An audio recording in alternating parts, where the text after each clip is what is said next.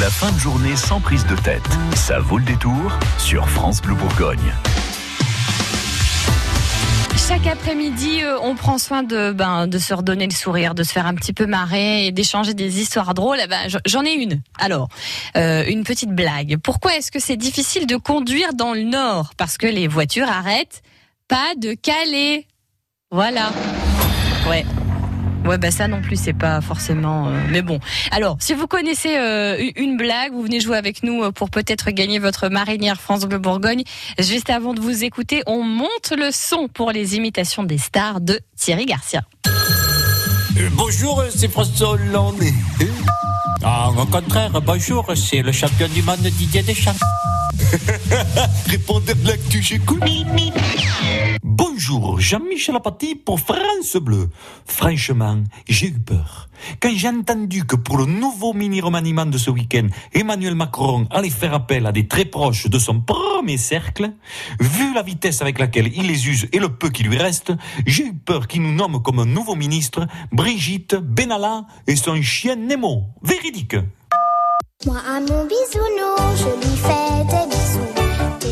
Oui, euh, bonjour France Bleu, c'est François Hollande. Et J'appelle pour assurer Emmanuel Macron.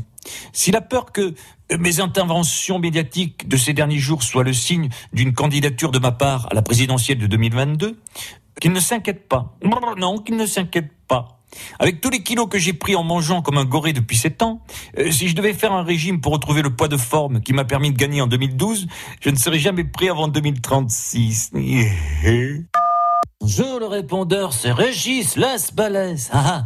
D'après aujourd'hui en France, les vols à la tire par des bandes organisées se multiplient en France. Et ça, ça m'a donné envie de vous faire un quiz. Le saviez-vous? C'est parti. Le saviez-vous, saviez-vous À Paris, quelle est la station où il y a les plus gros pickpockets de France?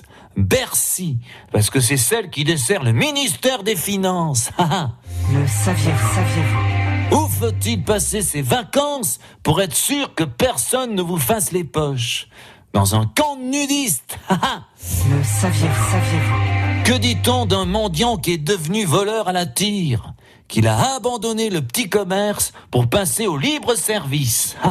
Le saviez-vous, saviez-vous? Dans un bistrot, quelle est la différence entre les pickpockets et des clients normaux?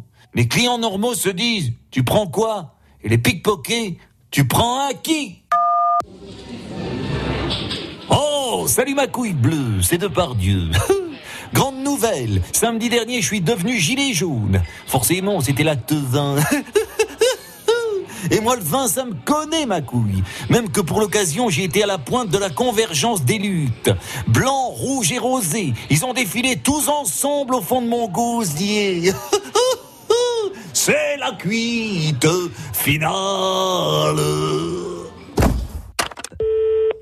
Le répondeur de l'actu de Thierry Garcia, c'est aussi sur francebleu.fr.